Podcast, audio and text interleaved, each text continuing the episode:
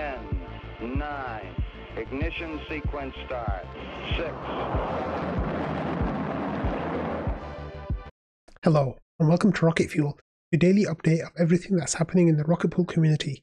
My name is Wack. Today is February 6th, and we're going to get started here with a huge shout out to Sylvia. Sorry, your name is kind of cutting off on the screen, but Sylvia is my oldest fan in the whole world, and I'm giving her a huge shout out today. So thanks, Sylvia. okay, moving on to today's episode. Here we have um, the results of the rapid research review. And Shfryn here, the admin of the GMC, says you can find a breakdown of the compiled scores here as well as linked to read each individual submission. And then there's a whole bunch of links and there's the scores as well and who won and what they won. So let's have a quick look and um, see what information we have here. So the first person here was Langers, and um, here Langers went through all the different um, all the different submissions and um, saw you know which ones he liked, which ones he didn't like. Some of them were rated well, some of them were rated a little bit less well, and he had some feedback here as well about um, each of them. Um, one of them I'm curious to see is this direct capture one because that was his um, top one. He says simple solution that solves the RPL requirement idea and provides uh, relevance for RPL node staking. So yeah, that's interesting. Um, then we also had Knoshua here, who um, it seems like a, was a little bit more generous with his scores, a little bit, but also a little bit less general, uh, generous with some scores. Um, and we had Ken here as well, who um, had some um, high scores for some of them and slightly less high scores for others. Um, and then we also had Kane, who uh, liked some some applications more than others as well and his favorites were the direct capture. Um, it seems like a lot of people liked that. And then um, also here we had um, Long for Wisdom as well, who provided their um, feedback and their details as well. So there was some, there was a lot of work that went into this, which was really great, and um, really appreciate the time that everyone, you know, all the committee members took to provide the feedback on these 22 proposals like read them, engage with the ideas around them and the discussions that took place. There was a whole lot of work that went into this. So um, I really appreciate that, and the GMC really appreciates that. I'm sure there might be a grant, com- sorry, uh, some kind of retroactive award in their future. but um, regardless, this is what the final outcome looks like. So as you can see over here, um, Valdorff's bond curves was the number one winner, and uh, he gets two thousand five hundred dollars for that. Um, Samus had um, um, up. Well, actually, let me just um, yeah tell you. Samus with uh, diverted rewards came uh, second place. Epineph, who would have had a third place prize of one thousand dollars, um, decided to um, make it so he wasn't eligible for a prize. And then we had three one thousand dollar prizes. That was for uh, Luominx for no RPL mini pools, Valdorff for direct capture 2, and Occam with no RPL mini pools as well. And then um, every other serious submission got a $250 um, thank you prize as well. So um, I wrote this post on uh, our ETH Finance, which is on Reddit. So I said, I'm back with the Rocket Pool update. So I said a while ago, I mentioned how there was new tokenomics update incubator taking place. Submissions for that finished a few weeks ago. We had 22 submissions in total. The submissions were analyzed by a team of five people composed of team and community members. And today we have gotten the results of their analyses. Um, it says the top five prizes won $7,000 between them, and I'll break down what they include below. So here I give a quick little summary of each prize. It said the number one prize was Val's new bonding system. So Val um, analyzes the methods by which Rocket Pool can change its bonding thresholds um, he shows a path to LEB 1.5s, potentially while still maintaining best in class security standards. The impact would um, be that Rocket Pool node operators would far out earn um, Lid, um, solo stakers and Lido, Lido node operators who are using the community staking module. The second price was Samus with ETH only validators, and here we had uh, Samus got $1,500 and um, Samus suggested, keeping the protocol commission at 14%. Um, only people uh, who stake only ETH get 7.5% of that commission, and the rest of that um, 6.5% would go to people who um, have RPL um, staked. So it says the remaining commission would be diverted out across people who stake ETH and RPL. Uh, here you could bring whatever stake you are comfortable with and earn more than just solo staking or with Lido CSM. Then a third place, but didn't get, uh, want the prize, was Epineph's Universal Variable Commission. So here, the commission would the commission our ETH holders paid to node operators was change depending on what the status of the deposit pool was. And as the deposit pool is more full, then the commission would go up to um, promote more node operators coming online. And as the um, as the deposit pool was empty, uh, then commission would go down to promote more RETH to be minted because they'd be getting better uh, rewards. So um, that was um, Epineph's submission. Then we had um, Luominx's, um, Val's, and uh, Occam's. Um, all were similar variations but slightly different execution for how to have validators with an only ETH bond with no RPL. So um, you can go and have a look at those. I said the next steps from here are the, the, the team and community to work together and work out new tokenomic system that incorporates these ideas. Likely be a mix of submissions where it's pretty clear to see that it will involve some kind of sublinear ETH bonding. Like the more validators you have, the less ETH of collateral you need to bring for each one. Some kind of variable RETH commission for node operators, and the option for validators to stake ETH only or RPL on top to get outsized rewards, and that'll be their choice. I said the path uh, to scaling for Rocket Pool with these changes will be astronomical. Being a node operator constrained as the protocol is now will be a thing of the past. The next step will be adding incentives to our ETH holdings that um, will make it more attractive to hold, on top of it being the most decentralized and Ethereum aligned LST. So um, that was the post that I put on um, ETH Finance. And of course, you know, you can um, go back to this, um, sorry, know, this one right here, uh, the score compilation sheet that has a link to all of the different um, submissions that you can go read all of them. Some of them are GitHub, some of them are in Discord, and some of them are on the DAO forum as well. So um, whichever ideas you're interested in, go ahead and uh, give them a read. But um, this is this is like really good stuff. So um, thanks everyone who submitted. Thanks for everyone who uh, put in the work of um, analyzing the the submissions. Um, you all you all did wonderfully. Good job.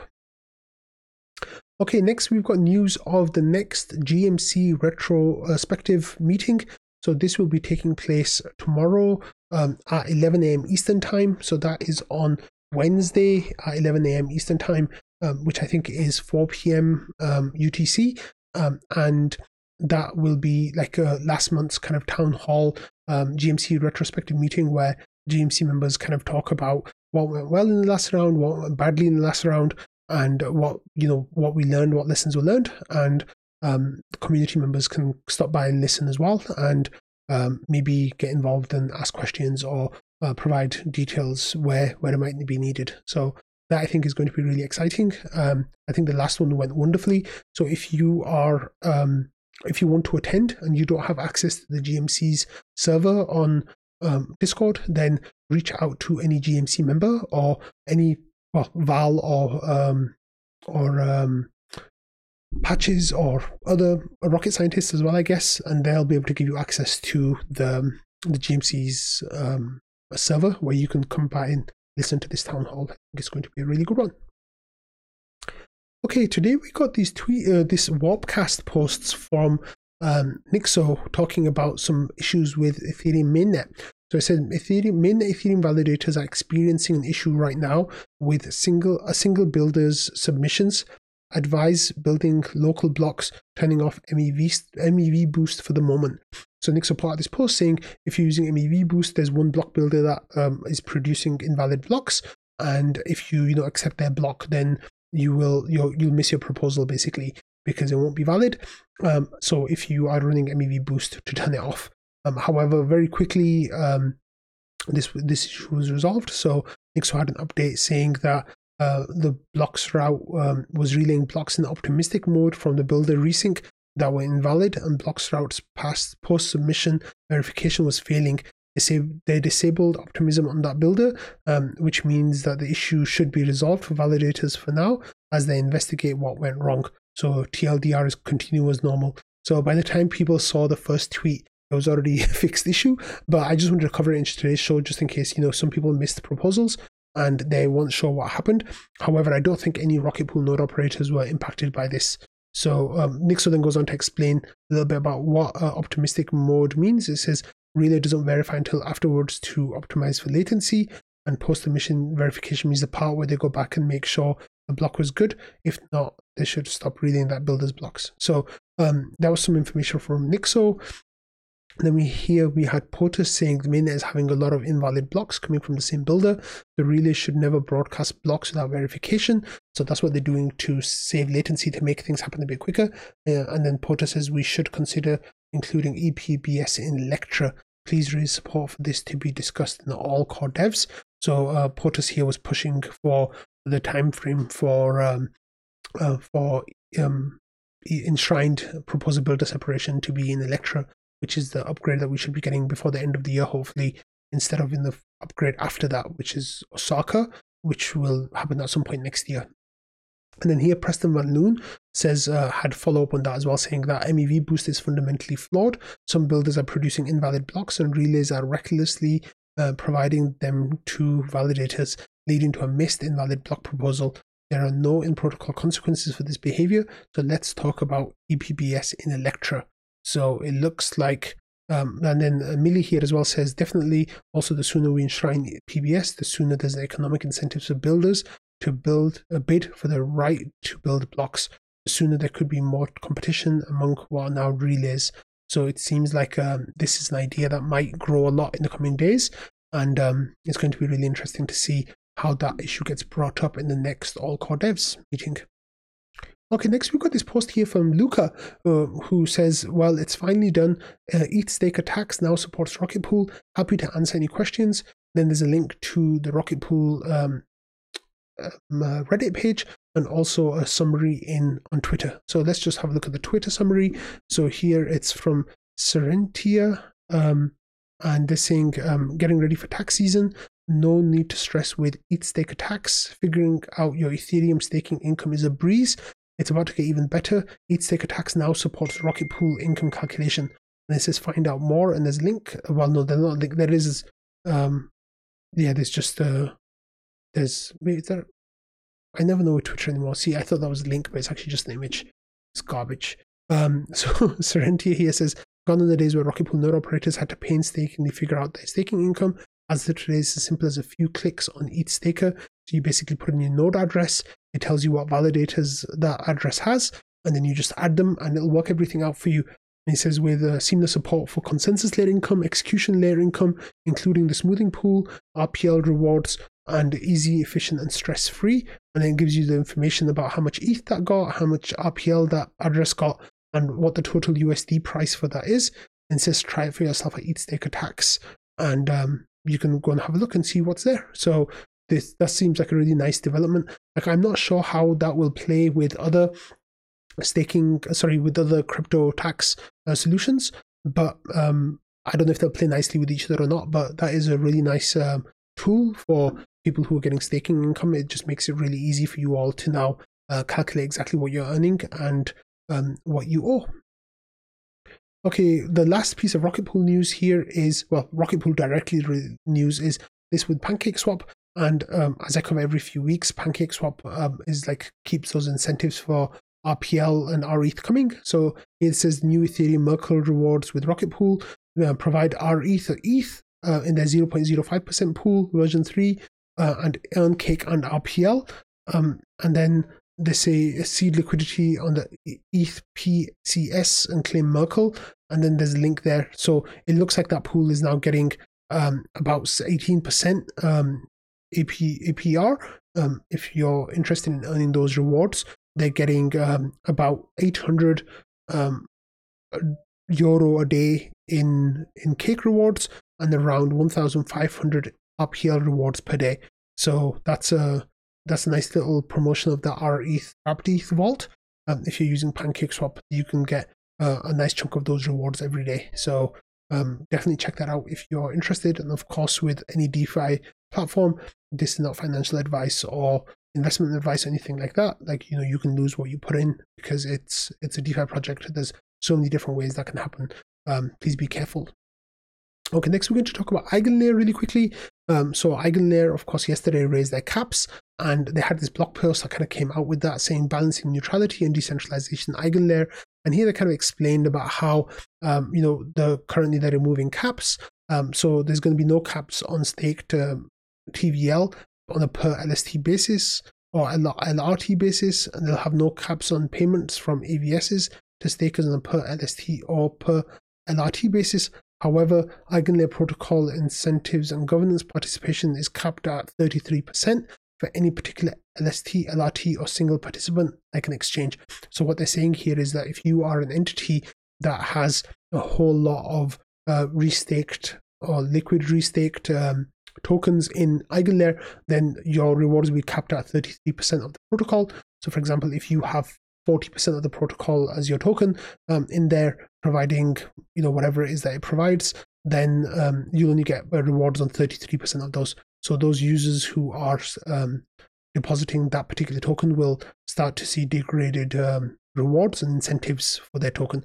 So that was kind of like the information that came clear before the before the um, deposits opened again. Once the deposits opened again, however, everything kind of went crazy with Eigenlayer, and um, the amount of ETH that was deposited was just astronomical. Like that's the only word that I can use. Um, it was truly mind-boggling just how much ETH has been deposited into Eigenlayer um, just in the last like couple of days. But since the protocol went live, they have one million seven hundred forty-one thousand ETH in their contracts right now. Well, the ETH equivalents like L- LSTs and LRTs.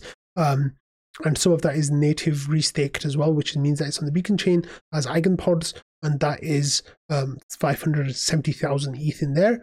And their uh, Lido uh, vault has um, 582,000 ST ETH in there, which is just like huge, huge amounts of ETH, like truly mind boggling. So what's the consequence of that? Well, um, if you have a look Eigenlayer has gone up in TVL uh, in the last month, 166%.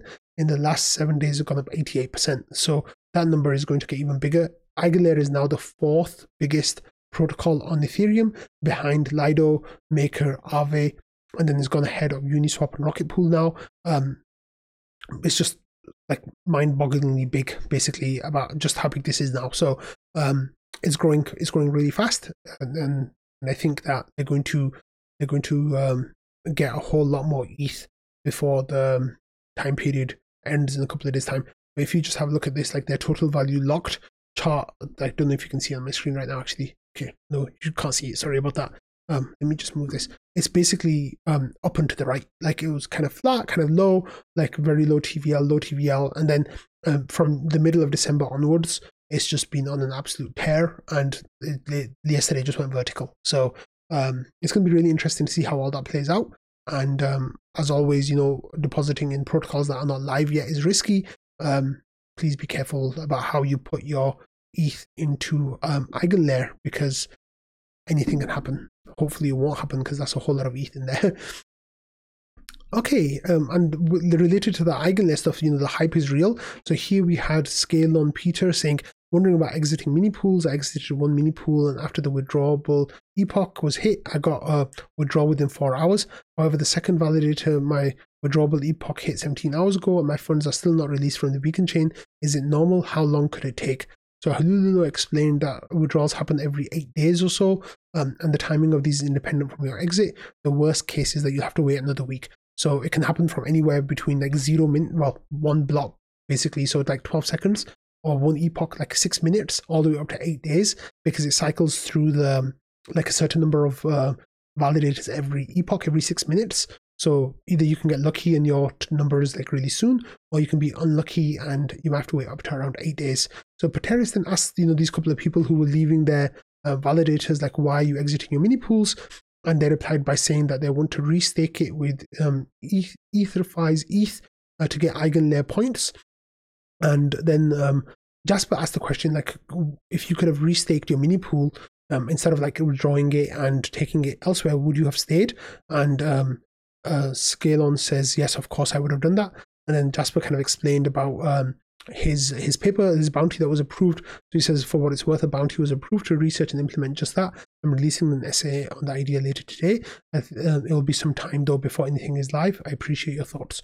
So um, that paper will be released tonight by Jasper, and I will spend a big chunk of the time in the beginning of tomorrow's episode covering covering that paper and going into detail about what Jasper is saying. Okay, next we have some live commentary from Peteris about this update uh, from a well a Coin Bureau video. Coin Bureau is the biggest crypto YouTube channel there is, and they made a video about the Ethereum pump incoming potentially question mark and then talking about how Dencun is going to impact Ethereum. So Peteris here gave a full breakdown of the whole video, um, talking like from the beginning about um, you know when the beacon chain was launched and then the merge happened all the way through to um, you know how um, Dencun is going to the main focus of it is going to be um, proto danksharding, which is like making blobs and making layer twos cheaper, and then yeah, basically he was just literally quoting the video every few minutes and kind of pulling out some key information about what was happening there. Um, and so, if you're interested in finding out some information about um, about um, Dencun um, from Coin Bureau, then follow Peteris's um, commentary. Um, with the link, of course, is in the description. But one of the things that was really interesting that came up was, um, you know, Coin Bureau, like I said, is the biggest crypto channel, and they have a huge following because people kind of trust their information.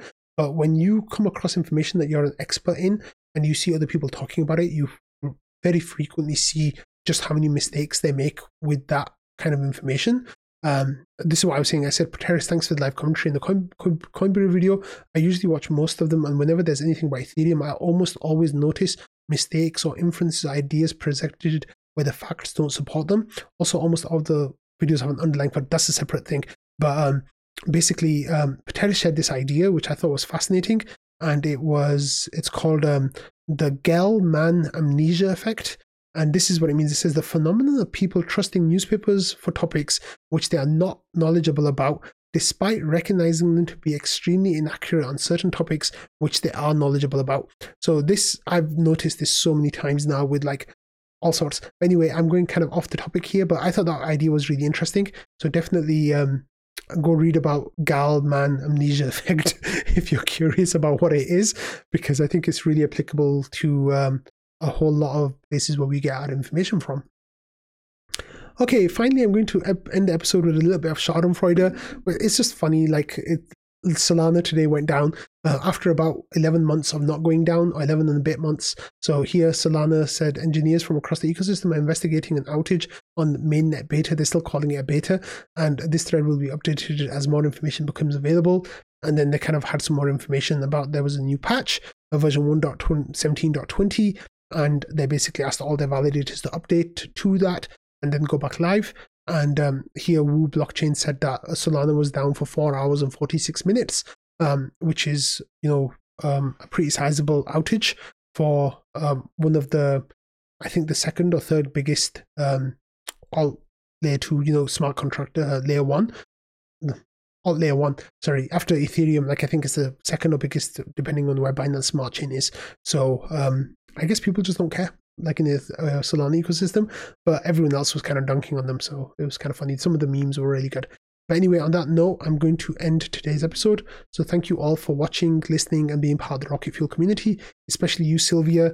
You're my number one fan. Um, thanks, everyone, and I'll see you all tomorrow. Bye.